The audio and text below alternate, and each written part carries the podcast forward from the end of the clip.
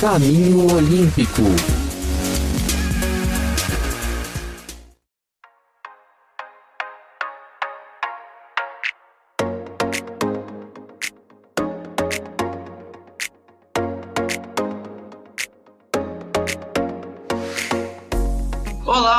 Ouvinte! Bem-vindo ao primeiro episódio do Caminho Olímpico, o podcast que te leva as informações sobre a Olimpíada de 2020. O episódio de hoje fala sobre a preparação brasileira para a Tóquio 2020. Vamos apresentar os nossos convidados. No podcast de hoje temos com a gente Giovana Pinheiro, jornalista esportiva e sócio-editora do portal Olimpíada Todo Dia. Seja bem-vinda, Giovana. Obrigada, gente, pelo convite. É uma honra estar aqui podendo falar um pouquinho mais do Olimpíada Todo Dia com vocês. Recebemos também Fernando Gavini, criador e diretor do Olimpíada Todo Dia. Bem-vindo, Gavini. Obrigado, Rafael, Pedro, Ana. Um, é um prazer estar aqui com vocês. Para fechar o nosso time de hoje, também recebemos a estudante de jornalismo Valentina Rosa de Aquino. Bem-vinda, Valentina. Oi, gente, prazer estar aqui.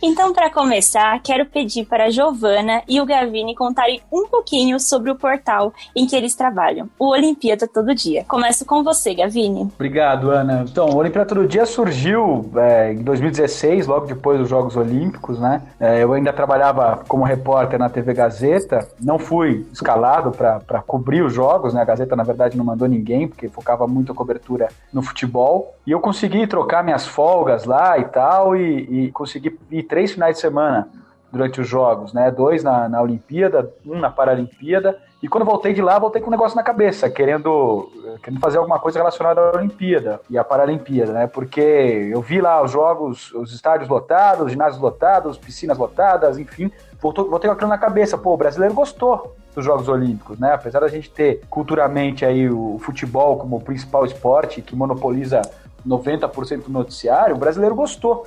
E eu queria fazer, a princípio, um blog para ajudar as pessoas a continuarem acompanhando aqueles atletas é, para os quais eles torceram durante os Jogos Olímpicos né, e Paralímpicos. E aí foi assim começou. Primeiro sozinho ali, imaginando que eu ia fazer dois, três textos por dia, só que a coisa foi aumentando, né? Eu acabei trabalhando ali sozinho de setembro a dezembro, em janeiro apareceu a Giovana e aí a gente começou junto a tocar esse projeto. Então a gente continua contando a história aí.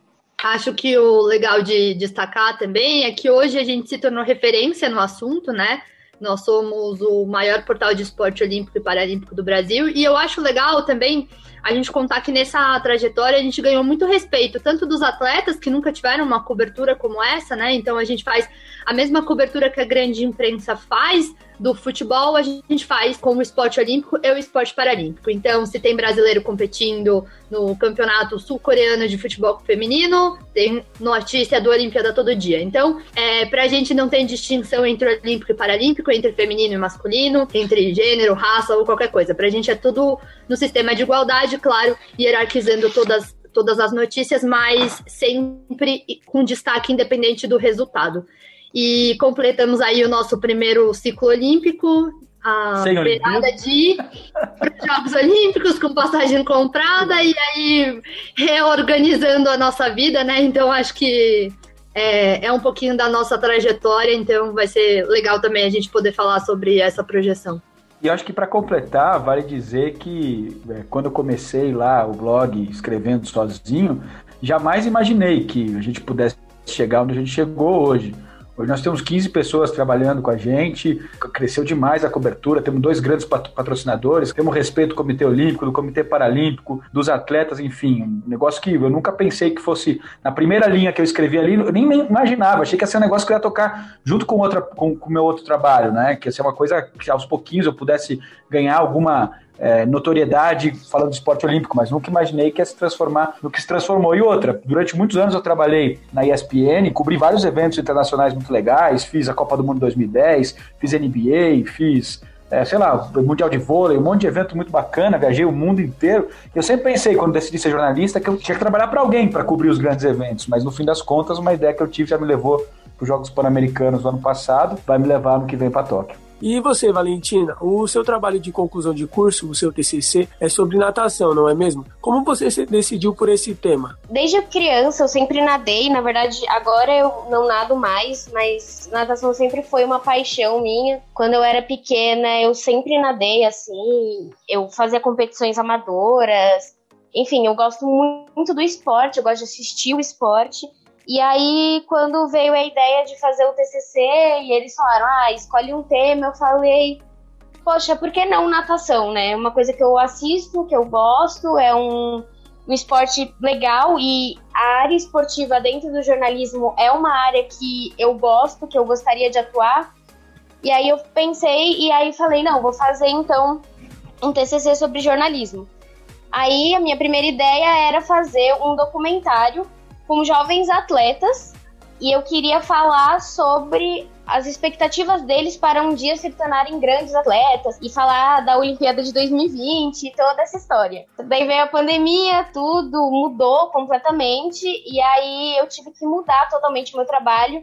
E aí eu foquei mais em falar sobre como a pandemia afetou os atletas e como isso afetou a Olimpíada, né? Então eu consegui falar com pessoas muito legais. Eu falei com o Alex Pucelt do Bloco do Coach, então foi super legal, assim, meu, agregou demais o meu trabalho. Conversei com atletas, conversei com gente que, que teve que mesmo parar tudo por conta do, do Covid e depois voltar aos poucos. Então foi assim, um trabalho muito gostoso de fazer mesmo. Natação sempre é foi uma grande paixão, então por isso o TCC sobre natação. Meu TCC, 20 anos atrás, foi natação. O engraçado da história é que, a princípio, eu ia fazer um portal de todos os esportes. E, na verdade, qual que é o lance? Pô, a gente fazer um portal 20 anos atrás, em 2000, era novidade, né? Não é? Hoje, se você falar, vou fazer um portal, o professor falar, ah, conta novidade, né? Todo, todo mundo faz, mas 20 anos atrás a história era diferente.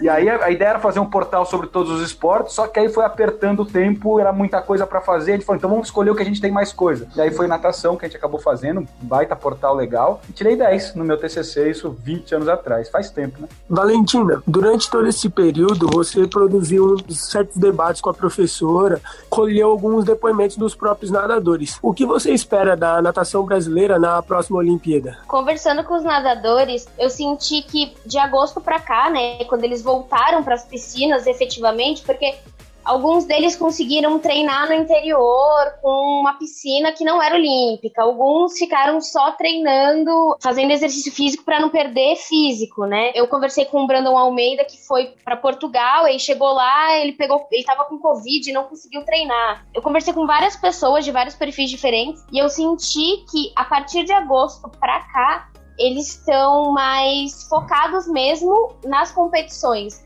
Já até voltaram algumas competições agora, eu vi que estava tendo algumas competições agora. Então eu senti que a perspectiva é estamos voltando a treinar e a focar para seletiva, porque ainda não teve a seletiva, né? A seletiva ia ser em abril, foi adiada para junho, com o adiamento das Olimpíadas, eles adiaram também, aí ficou sem uma data, aparentemente vai ser mais ou menos em abril de novo. Então eu sinto que eles estão voltando a se preparar agora para essa seletiva, antes mesmo da Olimpíada. Aproveitar falar do Brandon também, né? A gente conversou com ele antes dele, dele viajar para Portugal, teve toda essa questão, e agora tem muitos brasileiros competindo a International Swimming League, né? Então, acho que eu considero que a natação foi um dos esportes acho que todos os esportes que, dependem de um ambiente externo, né, foram muito prejudicados. Então, você vê retomando aos poucos o, os treinos, mas ainda muito muito aquém do que já foi, né, do que eles estavam. Acho que é bem complicado, né? É, porque agora tem todo o protocolo de segurança, sabe? É, não dá para treinar o tempo todo, é, uma pessoa por raio, por tempo, é tudo muito diferente. E a gente vê esses que estão competindo lá, que a Gi falou da International Swimming League, são 20 e poucos brasileiros, né? A grande maioria dos nadadores estão com dificuldades, né? É, foram poucos que foram para Portugal, os que ficaram aqui no Brasil, os clubes estão cada um, como a Valentina disse, é, tomando seus cuidados, cuidando dos seus protocolos, e o cara não pode treinar né, com a mesma força que treinava antes, então a ma grande maioria ainda está muito prejudicada pelo Covid. Bom, então agora falando sobre Tóquio 2020, será que ela vai acontecer mesmo? Porque a gente vê nas notícias que o, que o governo japonês, junto com o COI, que é o Comitê Olímpico Internacional, quer que os Jogos aconteçam, mas é, na realidade, a gente não sabe se até lá a gente vai ter uma vacina. Então, para isso, a gente quer trazer a opinião do professor de jornalismo esportivo do Mackenzie, Anderson Gurgel, e ele vai nos falar qual a expectativa dele para os jogos do ano que vem.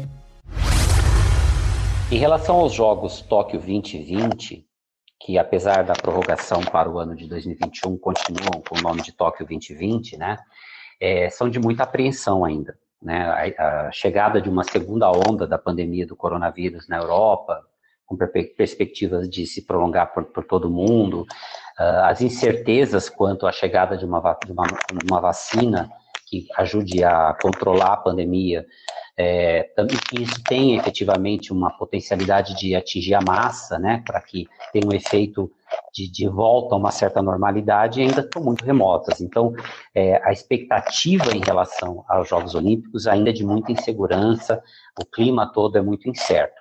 Uh, as manifestações mais recentes do comitê organizador dos Jogos Tóquio 2020 diz, dão a entender que é, os japoneses que estão nessa frente desse projeto continuam focados e determinados de fazer a Olimpíada.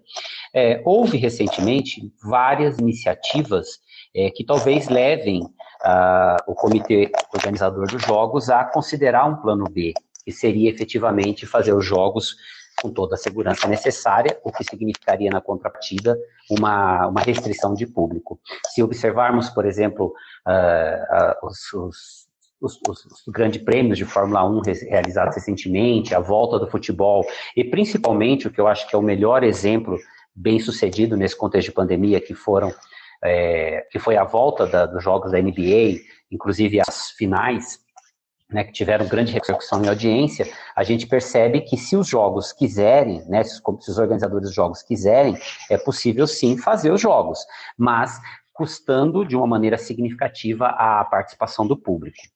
Uh, quando a gente pensa no histórico das Olimpíadas, a gente vê que a adesão do público aos eventos, a interação com torcedores e fãs do, do, do, do clima olímpico é, faz parte da história, da história dos Jogos. Né? A gente tem vários momentos marcantes dos Jogos em que o público é fundamental e, e, ativo. Cerimônias de abertura e de encerramento, por exemplo, com participação intensa do público. Momentos chaves, é, como por exemplo o caso da Gabriele Anderson nos Jogos de 1974, com grande dificuldade para chegar à final da maratona feminina, e o público aplaudindo, incentivando, e várias outras vezes que isso aconteceram. Isso é, faz parte da cultura do mundo olímpico. Então imaginar uma, uma Olimpíada sem público é muito doloroso. Mas talvez o Comitê Olímpico tenha, né, o Comitê Olímpico Internacional e o Comitê Organizador da Olimpíada de Tóquio 2020 tenham, eles tenham juntos que tomar essa decisão. E levando em conta contratos e já o desgaste todo da prorrogação de 2020 para 2021, talvez é, isso venha nesse formato, já que foi testado em outras dimensões da NBA, da Fórmula 1, do, do futebol, é, como no caso até da final da Champions, com bastante êxito. É claro que a lógica de uma Olimpíada é muito mais complexa, porque são vários grandes eventos acontecendo simultaneamente, o que cria aí um complicador a mais. É, em termos gerais, então, a expectativa ainda é, é, de que aconteça, mas há uma apreensão muito grande de como seria. O pior dos mundos seria não termos Olimpíada, mas, efetivamente, é, num contexto tão atípico como que vivemos, todos os cenários são possíveis. Eu, eu acho difícil não termos, por causa dos contratos e dos per das perdas todas envolvidas, mas vivemos épocas tão, uma época tão atípica e de, de situações tão extremas que tudo é possível. Eu acho que termos, não termos Olimpíada e termos sem público são duas é, dimensões extremamente duras é, para toda a tradição e toda a importância da Olimpíada dentro do cenário mundial. Então temos aí que esperar um pouquinho mais ainda para saber como isso vai se resolver.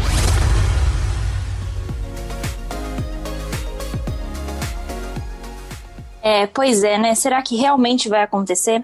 E eu quero perguntar pro pessoal do Olimpíada Todo Dia, o que eles acham disso? Começo com você, Giovana. Qual a sua opinião? Será que vai acontecer? Será que não? Vai, mas com toda certeza vai.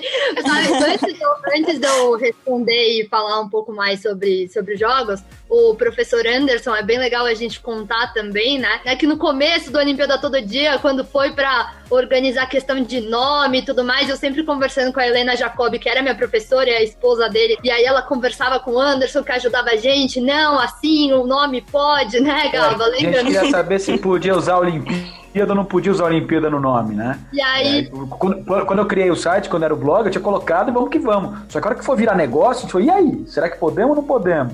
Mas aí, aí, ele falou que se fosse um portal de notícias, a gente podia usar.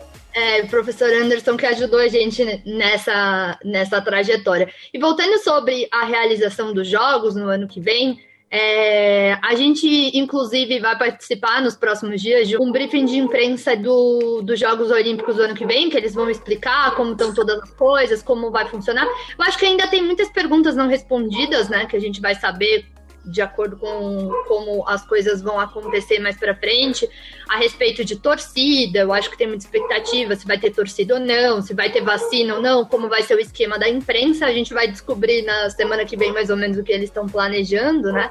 O que a gente sente é muita firmeza por conta de toda a organização depois do adiamento que vai acontecer, né? Eles querem fazer essa Olimpíada a todo custo, é, como, como for necessário. E aí, Gava pode, pode falar mais um pouco sobre isso. É, a gente nos últimos. A gente também chegou a ter essa dúvida. É, teve um momento, inclusive, que a gente achava que não ia ter. Né? Especialmente no começo da pandemia, é, conversando com pessoas próximas e que tinham é, contato lá no Comitê Olímpico Internacional tal, e a, e a expectativa é que realmente não tivesse. Só que as coisas foram evoluindo, né? Se a gente olhar o cenário do, do esporte no mundo todo, as coisas estão acontecendo, né? Bem ou mal, com, se a maioria dos, das coisas sem público e tal, mas as coisas voltaram a acontecer. Devagarzinho, tem o circuito de tênis, é, já tivemos, tivemos dois grandes lãs, é, enfim, as coisas estão é, voltando. É, o futebol, todo mundo já voltou, e, e, algumas competições com público já estão acontecendo, inclusive no Japão. Os campeonatos de beisebol e os campeonatos de futebol estão com público no Japão. Então a dúvida é, se não tiver vacina até lá, é, como é que as coisas vão acontecer? Se vai ter público, se só vai poder ser público do Japão com menos gente, se vai ter toda a imprensa que está credenciada, se toda a imprensa vai poder ir, ou se vão reduzir o número de, de jornalistas por lá, enfim. É, são essas dúvidas que, que a gente tem, que ficam ainda, mas é, não tenho dúvidas que os jogos realmente vão acontecer. Se você olhar as últimas notícias, entrar lá na Olimpíada todo dia, botar Tóquio 2020 no menu, não, você vai ver as últimas coisas. E a última notícia, inclusive, é que o, o presidente da, do, do, do Comitê Olímpico Internacional, Thomas Bach, dizendo que os jogos vão ter, motiv vão ter medidas para qualquer cenário de Covid, garantindo a realização dos jogos. Inclusive, né, para acrescentar uma informação, eu teve uma notícia recentemente que se, se alguém não se sentir seguro né, em ir para o Japão, por causa da, da Covid, essa pessoa vai ser reembolsada, né? Porque não dá para não dá para falar para as pessoas irem, ah, vai, vem para os jogos, vem assistir e garantir essa segurança, porque né, não tem como, sem vacina não dá. É isso, é uma grande pergunta essa, uma pergunta interessante. E quem já comprou ingresso? Quem já comprou ingresso e não está seguro? Ou quem já comprou ingresso e de repente resolveram que a Olimpíada não vai ter todo o público, vai ter 25%, até 10%, só vai ter japonês, enfim. É uma pergunta que precisa ser respondida também, importante. Sim, como escolher, né, quem vai poder assistir, né? Quem comprou primeiro, talvez, quem pagou mais caro, é muita Ou coisa Depende do país, né? Vai vir de qual Sim. país? Esse Sim. país não cuidou da Covid, não vai vir para cá, não. Pode acontecer. É interessante que eles não vão deixar as pessoas no prejuízo, né? E o estágio, né, dos países, porque agora a Europa tá tendo a segunda onda, aqui no Brasil a gente nunca passou da onda o momento, né? Então a gente vai ter que ver como, como as coisas vão continuar, mas eu tenho fé na vacina até lá. Eu acho que até julho dá pra, dá pra sonhar com uma Olimpíada, enfim, com o significado de uma Olimpíada, né? A união dos povos depois de tudo isso e vencer. A vitória contra o Covid. Eu até queria falar sobre isso, porque durante o meu, o meu trabalho, quando eu tava conversando com o Alex, ele falou exatamente isso, né? Que vai ser uma Olimpíada da vitória. As pessoas vão se emocionar, porque vai ser, acho que, o primeiro grande evento que vai ter pós-Covid, a gente pode falar assim, porque assim como a Giovana, eu também acredito que até julho a gente já vai ter pelo menos uma parte da população mundial vacinada, né? Se Deus quiser e Deus querer, porque eu quero. A gente até, sobre os eventos, né? A Olimpíada até não vai ser o primeiro de todos, né? O primeiro de. Nós vamos ter antes a Eurocopa, nós vamos ter antes a Copa América, né? Que vão acontecer o ano que vem, que eram também para ter acontecido esse ano, mas nenhum deles tem a dimensão de uma Olimpíada, né? Exatamente. São 200 mundial, né? países. Né? É realmente mundial. Bom, legal. Dando continuidade aqui, então, é, vamos conferir como foi a experiência do professor Anderson é, ao acompanhar uma Olimpíada aqui no Rio de Janeiro em 2016. É muito estranho pensar que, apesar de já ter passado quase quatro anos, né, dos do Jogos Rio 2016, eles ainda são os mais recentes no nosso imaginário, no imaginário da população do mundo todo e principalmente de quem é fã é, de Olimpíadas. Né? Então, a situação posta pela pandemia da Covid-19 colocou uma situação é, que rompe com a tradição da Olimpíada de planejar ciclos de quatro anos, né? Então a gente diz, inclusive, que o ciclo da Olimpíada é o ciclo de quatro anos e os Jogos Olímpicos são efetivamente o período dos 15 dias em que acontece. Então esse ciclo de quatro anos foi rompido, né? É, com a pandemia, elevando o ciclo dos Jogos Olímpicos dos 15 dias para um ano à frente, criando essa situação completamente atípica e inédita para o mundo da Olimpíada até então. E com a insegurança até de termos os Jogos Tóquio 2020 é, em 2021. Mas, enfim, é, quando a gente pensa em tudo isso e lembra da última Olimpíada, apesar de toda a apreensão que também houve naquele contexto, né? Porque, afinal de contas, já tínhamos ali uma situação de algumas é, de Zika vírus, chikungunya, a crise que já se, se formava no Brasil, é, risco de atentados terroristas, tudo. Os jogos em, em si se realizaram muito bem e foi um momento é, bonito e gostoso de viver no Brasil, é, num período tão difícil como que vivemos desde 2013, dos protestos, passando pelo impeachment, eleição de Bolsonaro e tudo que vem acontecendo de lá para cá. Então, praticamente, eu diria que pela minha experiência pessoal, foi como um, um respiro é, num período muito difícil para todos os brasileiros, como que vivemos até hoje, começado, começado lá em 2013. É, os jogos em si, então, foram um momento mágico, os 15 dias foram mágicos em relação a toda essa situação que nós vivemos, com momentos maravilhosos, né? momentos belíssimos, como a cerimônia é, de abertura, que, que eu, inclusive, tive a oportunidade de estar nela e de encantar com o potencial que nós brasileiros temos de sermos criativos, de fazermos o belo, de lembrar, da, de ter orgulho da nossa própria cultura, da nossa própria história. É momentos mágicos como vividos na piscina, é, nos 100 metros, que eu também tive a oportunidade de ver, é, com a façanha do Bolt, é, e em tantos outros momentos. O futebol brasileiro alcançando uma medalha de ouro é, tão, tão cobiçada há tanto tempo, porque era um título que nós não tínhamos ainda. E a percepção de que é, apesar de todos os problemas é, e de um planejamento um pouco errático, o Brasil, quando foca, o brasileiro, quando foca, consegue fazer uma, uma boa edição olímpica. Então, é muito legal lembrar disso. Também tenho muito orgulho de lembrar dos Jogos é, Paralímpicos realizados no Rio, um pouco depois da Olimpíada, é, porque também foram muito mágicos e muito bonitos, com um grande engajamento da população, apoiando todos os, os para-atletas nas suas várias disputas e vendo o Brasil brilhar, né? Porque o Brasil tem aí grande tradição é, nos paradesportos. Então, os dois momentos são muito legais de lembrar e, e, e, eu acho que são muito fortes até hoje, até pelo fato de que não tivemos uma outra Olimpíada ainda. E talvez as Olimpíadas aqui para frente sejam muito diferentes das que vivemos no Brasil. Talvez o, a Olimpíada do Rio, que já lidou com muitos problemas, terrorismo, questões ambientais, questões de riscos de, de, de, doença, né? Teve atletas que tiveram atletas que desistiram de, de ir ao Rio por causa de medo de pegar chikungunya, zika vírus, etc. Talvez eles ali já, já tivéssemos algumas é, alguns embriões de uma coisa que vai ser muito forte na Olimpíada daqui para frente, né? E talvez os Jogos do Rio simbolizem um ponto de inflexão, porque também tem muito de protesto, tem muito de não aceitação desse modelo que é custoso demais, envolve muitos gastos e tem muito impacto político de como é, são organizados os mega eventos. Talvez ele seja um ponto de inflexão e talvez daqui para frente a gente é, tenha a Olimpíada num outro contexto, agora com restrição de público, medo de pandemias, protestos, crise mundial que implica questionar tantos gastos com esses mega eventos, enfim. É, não sei se viveremos emoções da forma como vivemos até 2016 daqui para frente. E é muito bom lembrar do que aconteceu no Rio e ter essa lembrança desse momento mágico e da potencial que o brasileiro tem de fazer coisas incríveis, como a gente viu durante aqueles dias é, maravilhosos dos Jogos Olímpicos Rio 2016. Muito obrigado, professor. É importante ter o seu depoimento aqui com a gente. E aí, pessoal, vocês também foram para a Olimpíada do Rio. É, como tenha sido essa experiência única? Bom, eu fui, né, para a Olimpíada do Rio de Janeiro, mas fui só como torcedora, não fui como jornalista, né, como a minha primeira, aliás, eu sonhei ser jornalista assistindo a abertura da, da é, resolvi ser jornalista assistindo a abertura dos Jogos Olímpicos. Em 1992, eu nem sonhava em ser nascido ainda, nem a Giovana sonhava em ser nascida.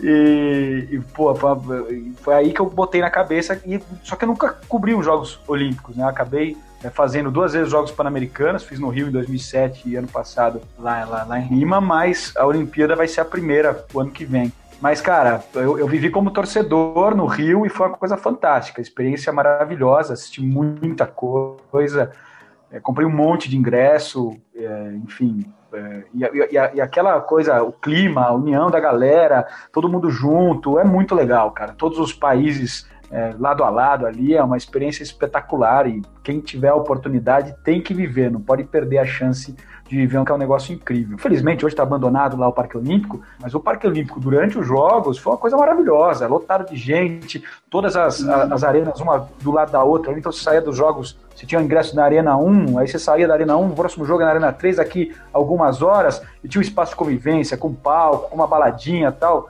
Legal demais. Porque eu colecionei de copo daqueles de de, de cerveja, da, cada, cada era um esporte, cada dia saía com um bando de copo desse aqui. A minha experiência de Jogos Olímpicos, ela, ela foi um pouco diferente, né? Porque eu tava no último ano da faculdade, em 2016, e é engraçado, porque eu ganhei um par de ingressos no ponto de ônibus em São Paulo, na frente da, da faculdade, e eu não fui, porque eu consegui um, um trabalho, né? Na verdade, é outra história engraçada, porque eu não queria eu, eu tinha voltado a trabalhar na Gazeta, eu falei, ah, nem vou fazer a prova desse frila pra Olimpíada, porque todos os meus amigos estavam falando que a prova era dificílima, que não ia, que caía todos os presidentes do Brasil, não sei o quê. Eu falei, ah, meu, nem vou fazer, porque eu já arrumei outro trabalho. Aí minha mãe falou, vai lá e faz, né? Tipo, não você já tem mesmo, pelo menos você conhece as pessoas. Eu fiz a prova eu passei. E aí eu fui pra minha coordenadora, então, tipo, a Valentina que tá fazendo o TCC, você pode imaginar, eu arrumei dois trabalhos no ano da Olimpíada. Então eu, eu passei a Olimpíada inteira trabalhando das nove da manhã às três da tarde na Gazeta, das quatro da tarde à meia-noite no UOL. E eu fiz o tempo real do UOL, então foi, foi uma experiência muito legal. Eu não pude viver a Olimpíada, eu via os gringos em São Paulo quando tinham jogos de futebol e eu via a energia e tal, mas eu passei a Olimpíada inteira num, num quadradinho sem luz do dia, mas pegando foto a rodo ali de todas as conquistas. A conquista do Thiago Braz foi uma coisa fantástica. A gente viveu assim, eu vivi jornalisticamente de uma forma um pouco diferente, foi uma experiência que valeu muito a pena. E agora vamos falar sobre os atletas brasileiros. Vimos que o Comitê Olímpico Brasileiro organizou a Missão Europa, levou vários atletas ao continente europeu para dar uma estrutura melhor a eles na hora de se prepararem para Tóquio. E eu queria ouvir a opinião de vocês. O que vocês acham sobre isso? Eu achei uma ideia muito legal, porque eles perceberam que lá na Europa as coisas estavam voltando aos poucos. E aí falaram: tá, não tem condição da gente voltar aqui no Brasil, vamos voltar lá. Como eu disse antes, eu conversei com o Brandon Almeida e ele até comentou um pouco sobre, sobre como foi isso. Ele falou que era uma coisa dos índices, quem tinha tido o índice olímpico foi chamado e tal. Eu, eu não lembro, eu não me recordo agora quantos atletas foram, se alguém souber, porque eu realmente não me lembro. E aí ele falou que foi um convite feito do, do COB, foi um convite do COB, e ele, junto ao treinador dele, falou: ah, vamos aceitar, porque porque vai ser uma coisa legal. Só que para ele acabou não sendo uma experiência boa, né? Porque ele pisou na, em Portugal, ele descobriu que ele estava com Covid e ele ficou praticamente um mês é, trancado no, apartamento que o Kobe tinha alugado para ele. Ele realmente não conseguiu sair de lá e aí quando ele foi quando era já a, a, perto da volta dele pro Brasil, ele perguntaram para ele: "Você quer continuar aqui ou não?" E ele falou não. Então aí o, o Brandon, que foi com quem eu conversei, comentou que foi assim, para ele foi uma experiência horrível, mas que, e num geral, era uma, uma ideia muito boa do Kobe, sabe?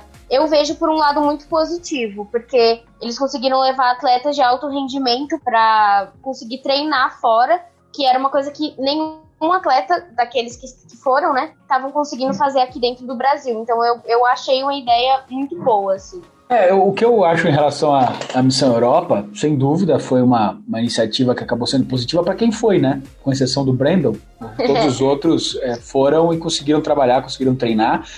E o Comitê Olímpico do Brasil acabou levando aqueles que tinham mais chance de ir para a Olimpíada, né? Aqueles que estão mais próximos de conseguir a vaga para os Jogos Olímpicos. Claro que sempre tem ruído, né? Não tem como você. Nenhuma decisão que você toma escolhendo atletas, deixa de ter ruído, como uma convocação, né? Por exemplo, a própria Valentina disse que a natação ainda não tem os atletas definidos, né? Não tem nem os atletas que têm índice, porque o que vale é a competição, a última. No atletismo é diferente, o atletismo já tem os atletas que têm índice conquistado, então era uma, uma, uma análise mais simples de ser feita. Então, é, claro que tem gente que se sentiu injustiçada por não ter ido e, e que, que, tem resultado próximo, né? Por exemplo, um garoto que normalmente no último ano de, de Olimpíada, assim, nos meses que antecedem os Jogos Olímpicos, vira e mexe aparece algum atleta novo que cresceu de produção e acabou conseguindo a vaga, surpreendentemente, nos últimos, nos últimos meses pré-Olimpíada. E isso, é, é, com certeza, é, quem estava subindo de produção e que poderia ter, por qualidade, por nível técnico, alcançado esses que foram, não conseguiram porque não puderam treinar, enfim. Então sempre tem alguma dúvida, algum ruído nessa história, mas era preciso, era preciso ter um critério, né? E o COB se juntou com as confederações para adotar um critério e levar os atletas lá para Portugal. Até trazer um, um, exemplo, já que a gente está falando da, da Missão Europa, uma das modalidades que vai embarcar agora também nesses próximos dias, né? Que a Missão Europa ainda ainda tá rolando, é o Westring, né? E eu conversei recentemente com a Laís Nunes e ela optou por não ir, né? Então foi até uma coisa que a gente chegou a, a, conversar sobre isso com ela e ela falou: eu consegui retomar meu treinador, que é de fora do país, está no Brasil. A gente está numa espécie de bolha aqui, então já é um, um, outro estágio, né, do que quando começou a Missão Europa, que realmente ou, ou você ia ou você estava sem treinar. Então eu tô numa bolha aqui. Então, para mim, não compensaria ir. E ela deixando de ir, ela acaba abrindo oportunidade para uma galera mais nova, né? E no lugar dela, nesse caso especificamente. É claro que é de caso a caso, mas tiveram também algumas modalidades que essa. Isso aconteceu no judô também, né? Dois atletas convocados deixaram de ir. Né? A Maria Suelen Altman, do, do, do, pesado feminino, e também o Davi Moura, do pesado masculino, eles montaram um esquema de treinos aqui no, no Brasil, a Maria Sueli em Santos, o, o, Davi Moura em Cuiabá. Eles tinham uma bolha ali, que eles já tinham ginásio, todos os equipamentos e tal, conseguiram trazer é, gente para ser sparring deles, eles preferiram não ir para Portugal. E aí, quando teve a competição, que foi a primeira que teve, que foi o Grand Slam de Budapeste, agora recente, foi aí que eles saíram do país para competir mas eles foram dois é, atletas que, seguindo o exemplo aí do que a Gi contou a respeito da Laís Nunes, fizeram o mesmo judô e abriram espaço para outros atletas que não teriam essa oportunidade de viajar para Portugal. É, eu sinto que a natação, é, eu acho que o mais difícil é arranjar uma piscina, né? Não é todo lugar que tem uma piscina olímpica ou semiolímpica, pelo menos uma semiolímpica.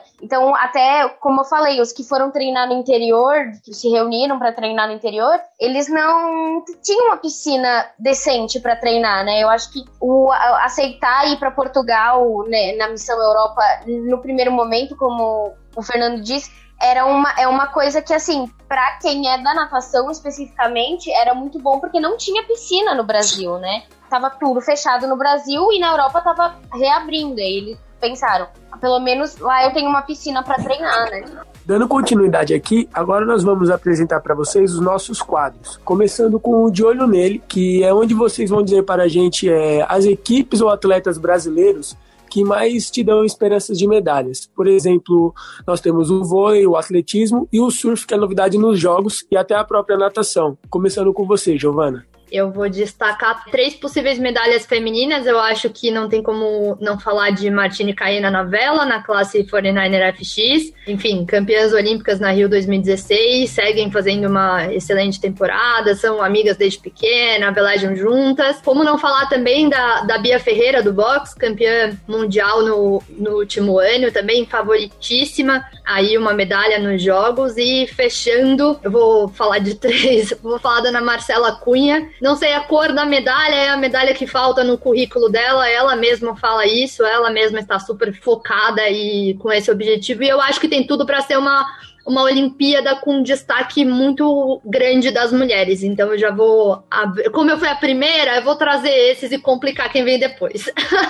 Bom, o Brasil bateu o recorde de medalhas, né? O histórico do Brasil foi nos Jogos Olímpicos do Rio de Janeiro, com 19 medalhas conquistadas. E eu não tenho dúvida que o Brasil tem grande chance de bater esse número de 19 medalhas em 2020. É muito também por conta das novas modalidades, né? O skate, o surf, o karatê, com certeza vão contribuir é, para o Brasil ultrapassar essa marca de 19 medalhas, chegar aí a 20, 20 e poucas medalhas, enfim. Mas eu vejo assim, ó, seis medalhas de ouro que o Brasil são, que é, que é grande favorito. Claro que é, se a gente pensar o vôlei pode chegar, tem outras modalidades que também podem chegar, mas eu coloco uhum. seis modalidades que o Brasil é favoritíssimo ao ouro. A Gi falou de medalhas femininas, ela não falou do skate, que a modalidade é, que a gente tem as três melhores do ranking mundial, né? A Pamela Rosa, a Raicinha e também a Letícia Buffoni. Dessas três, uma vai ser campeã olímpica. Não é possível que a japonesinha, que é a quarta do mundo, vai quebrar essa daí. Então eu boto o skate street, né, feminino, como favoritaço o Brasil medalha de ouro. Aí tem Isaquias Queiroz, para mim favoritaço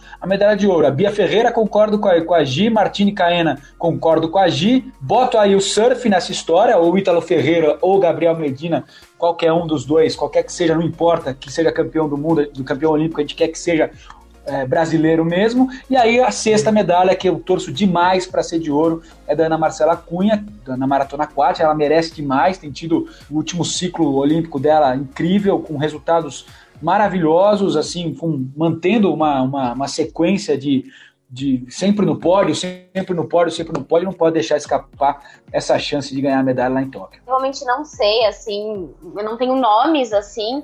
Eu lembro que durante a conversa, a Beatriz Nantes, que foi a outra a outra entrevistada do meu do meu projeto, do meu trabalho, né? Ela falou. É, eu lembro muito do Bruno Fratos, ela comentou. Eu lembro muito do nome do Bruno Fratos na natação. Também, ele já é um cara que já vem de outras Olimpíadas, ele já tem. Porque eu acho que para o Brasil, no quesito natação, é muito importante ganhar alguma medalha. Pelo menos nas piscinas, né? Vocês falaram da Ana Marcela Cunha, que foi a única que ganhou medalha, é, vamos dizer, da natação, né? Mas em águas abertas, que foi na, na última Olimpíada. Porque nas piscinas, na Olimpíada dentro de casa, o Brasil acabou não ganhando nenhuma medalha. Então eu acho que o Brasil vai com chances de medalha por uma questão de. Eu, eu sinto que é muito querer ganhar uma medalha para não sair de mais uma Olimpíada sem medalha nenhuma dentro da natação. E aí eu vou citar só o Bruno Fratos, que é o quem eu lembro que havia comentou e eu acho que tem, temos chances aí grandes de ganhar pelo menos uma medalha, voltar com uma medalha da natação. É, vou dar meu pitaco aqui também, já que, né, é, além do Bruno Fratos, eu acredito que o Brasil tem a possibilidade de um revezamento. Revezamento Isso. 4 por 100, que já que foi é o que medalha. Já tá classificada. É, em outras competições, mas acredito que possa haver uma surpresa no revezamento 4 por 200 muito pela evolução do Bruno Sartori, que é um menino muito novo, muito jovem, uma das promessas da natação brasileira, é, que teria, vai ter um ano a mais, né? Porque a Olimpíada foi adiada, e isso pode trazer a possibilidade do Brasil chegar numa medalha com a evolução desse cara, que é um nadador que, de muito futuro. Então, é, eu coloco aí três chances de medalha para o Brasil na natação dos Jogos Olímpicos de Tóquio. Bruno Fratos no, no, no 50 metros livre, é, o 4 por 100 e o 4 por 200, masculino nos dois. Eu queria, eu queria poder é, colocar a Etienne aí, quem sabe. Não sei como ela vai, vai ser essa retomada, mas eu acho que o grande nome feminino da, da natação hoje é Etienne Medeiros. Não, não deixar de citá-la, porque vai que, né? Eu, é, eu, eu gostaria eu vejo, muito de vê-la ao pódio. Eu, ve, eu vejo a Etienne com chance de chegar numa final, se ela nadar pra caramba tal, mas numa medalha ainda tá, tá um pouco longe. Em seguida aqui a gente tem o Comparando com as Lendas, que é onde nossos convidados vão opinar com quem os nossos atletas podem ser comparados no esporte, tanto no talento quanto no potencial. Para citar alguns exemplos, a gente tem a Juliana Campos no salto com vara, a gente tem a Bruna Takahashi, que é atleta do tênis de mesa, e também a Camila Gomes, que é ginasta de trampolim. Então, eu começo com você, Gavini. Para mim, eu, eu nem sei com quem que eu vou comparar ele, mas para mim é o cara que, que mais é, tem evoluído em termos de resultado numa velocidade impressionante, que é o Alisson Brandon dos Santos, que foi medalha de ouro nos Jogos Pan-Americanos ano passado em Lima, no 4 por, uh, nos 400 metros com barreira no atletismo. Esse cara tem 19 anos, né, agora 20, né, tinha 19 ano passado, e cresceu assim, de 2018 para 2019, uma evolução bizarra tempo dele. não lembro agora exatamente quantos segundos que ele conseguiu tirar, porque foi um negócio de segundos mesmo. Não é que ele tirou alguns é, centésimos, não. Ele, foi, ele melhorou demais. Em 2018, com certeza é uma pena 2020 não ter tido competição, porque ele ia evoluir ainda mais, mas é um cara que a gente com certeza pode contar como como futuro do Brasil aí. Ele foi finalista do Mundial do ano passado, e foi uma competição extremamente disputada. Os quatro melhores chegaram muito próximos, ele terminou em sexto, se não me falha a memória, mas perto dos caras. É o nível técnico da prova dele é muito forte. Mas mesmo assim, pelo crescimento dele, pode ser que em 2020 ele chegue com chances é, é, de medalha e em 2024 com certeza ele vai estar entre os melhores do mundo. Agora, quem que a gente pode comparar que fazia 400 metros com barreira de antigamente, que era o Nildes, o Nildes Araújo, se não me falar a memória, acho que é esse o nome, que era o melhor brasileiro, que é quem o, o, o Alisson tem que bater para ser o recordista brasileiro sul-americano. Eu acho que dos exemplos que você trouxe, a Juliana Campos, né?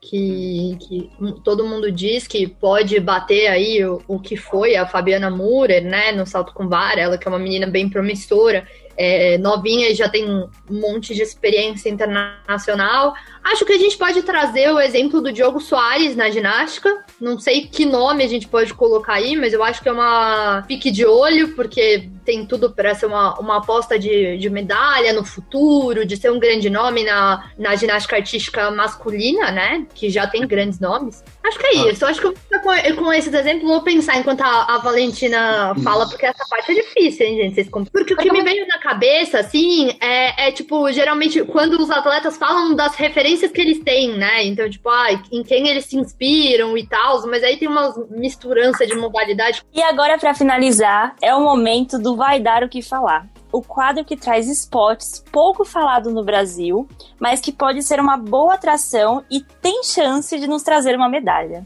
Temos, por exemplo, a canoagem com grandes nomes como Isaquias Queiroz, Erron Souza e Pepe Gonçalves. Além de modalidades como o arremesso de peso, taekwondo e o skate, que o Gavini citou, que é também um esporte olímpico. Ó, eu coloco nessa, nessa conta aí, é, todo mundo conhece, né? Porque todo mundo já jogou ping-pong na vida.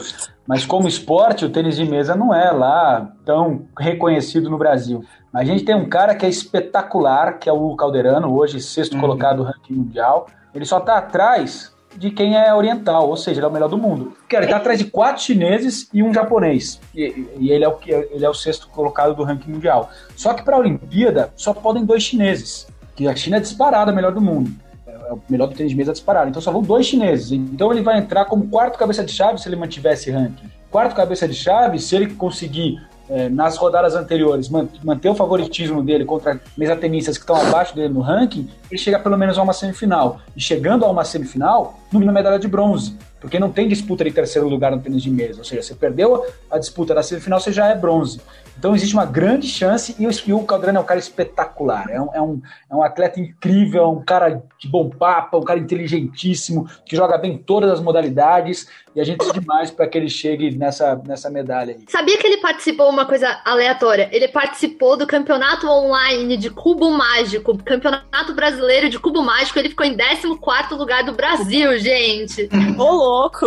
E ele ainda arrastou junto com ele o, o Vitorishi. Aí o Vitorishi não falou falou nem a colocação de tão longe que ele ficou, ele falou. Então, Hugo Caldeirão é um excelente nome, é bem legal é, de citar a respeito do tênis de mesa, e eu acho que eu, eu iria nos que vocês já citaram mesmo. Eu acho que desse, dessas modalidades, o Taekwondo é uma, é uma modalidade que o Brasil está em, em ascensão e a gente pode esperar. E, enfim, a canoagem slalom, talvez, né? Que a, a gente falou da, da canoagem, vocês citaram o Isaquias, mas quem sabe na canoagem slalom não dá para sonhar com uma medalha aí da Ana Sátila ou do Pepe Gonçalves. Com mais chance para a Ana Sátila do que o Pepe Gonçalves, né? Porque a Ana Sátila já tem mais consistência de resultado. Sim, mas, mas colocando os dois aí que podem medalhar, né? O Pepe foi finalista na, na Olimpíada passada, é, né? Exemplo de, de, de, outros esportes, às vezes é mais difícil você disputar o um Mundial do que os Jogos Olímpicos, que tem menos participantes. Então o PP conseguiu chegar numa final. Por que, que não pode chegar numa, numa medalha, né? Em Tóquio? Uhum. E a Ana Sátila, mesmo com as principais atletas do mundo, ela tem se mantido no ciclo todo brigando ali, chegando em medalha, em Copa do Mundo, em Mundial e tal. Então é um esporte que pouca gente conhece, mas que é divertidíssimo. E o PP, vale, vale dizer que o PP também, depois, depois do adiamento dos jogos, é um cara que tá com sangue nos olhos, assim, de tipo, meu, me deram mais uma chance de, de ir atrás. Então, vontade, ele já foi finalista, como o Gavini falou, vontade não vai faltar ali. Mas eu estou muito curiosa para ver o, o surf e o skate dentro da Olimpíada, porque eu acho que vai ser, vão ser competições muito legais, assim, que eu não conheço tanto, mas eu, eu estou muito curiosa para ver como esses esportes estarão dentro da Olimpíada. Então é isso, pessoal. Chegamos ao fim desse primeiro episódio do nosso podcast Caminho Olímpico, que hoje falou sobre a preparação brasileira para a Tóquio 2020. É, queríamos agradecer então a Giovana, o Gavini e a Valentina por terem participado e espero que vocês tenham gostado do nosso papo. Obrigado, Rafael, Pedro, Ana, foi um prazer estar aqui com vocês e que vocês que estejam acompanhando aí o podcast acompanhem a Olimpíada do ano que vem no Olimpíada Todo Dia. Aliás, acompanha porque a Olimpíada acontece todo dia, www.olimpiadatododia.com.br e nas redes sociais, arroba oficial. Valeu, rapaziada, obrigado pelo convite. Eu que agradeço, eu vou complementar, já que ele fez a boa do, de uma parte do Merchan, no YouTube Olimpíada Todo Dia TV e para quem quiser procurar a gente também nas plataformas de áudio é OTDcast então a gente tem aí alguns podcasts, tem Pílulas OTD diariamente, tem o Pode Contar, contando um pouquinho dos atletas, além das modalidades que eles praticam. E foi um prazer estar aqui com vocês. Obrigada demais pelo convite. Eu particularmente recomendo muito todos esses programas. Valentina, muito obrigado. Então, gente, foi um prazer. Eu não trabalho com esporte ainda, mas foi muito bom, assim, poder é, acrescentar pelo menos com a minha parte sobre a natação, sobre o meu TCC. E é isso, muito obrigada por terem me chamado. Foi um prazer imenso, assim, poder é, compartilhar o meu conhecimento sobre natação com vocês. E agradecemos também ao professor Anderson Gurgel, que nos deu um depoimento sobre sua expectativa para Tóquio 2020, além da sua experiência na Olimpíada de 2016 no Rio. Esse podcast foi realizado pelos alunos do terceiro semestre de jornalismo da Universidade Presbiteriana Mackenzie. Ana Paula Vitória, Pedro França e Rafael Santana. Orientação, professora Lenise Vilas. Trabalhos técnicos de Emerson Canoa, do Núcleo de Produção de TV e Desenvolvimento Acadêmico Audiovisual, NPDA, Mackenzie. O nosso podcast Caminho Olímpico volta em breve para discutir mais sobre Tóquio 2020. No segundo episódio, o Japão está preparado para receber as Olimpíadas do ano que vem? Não perca!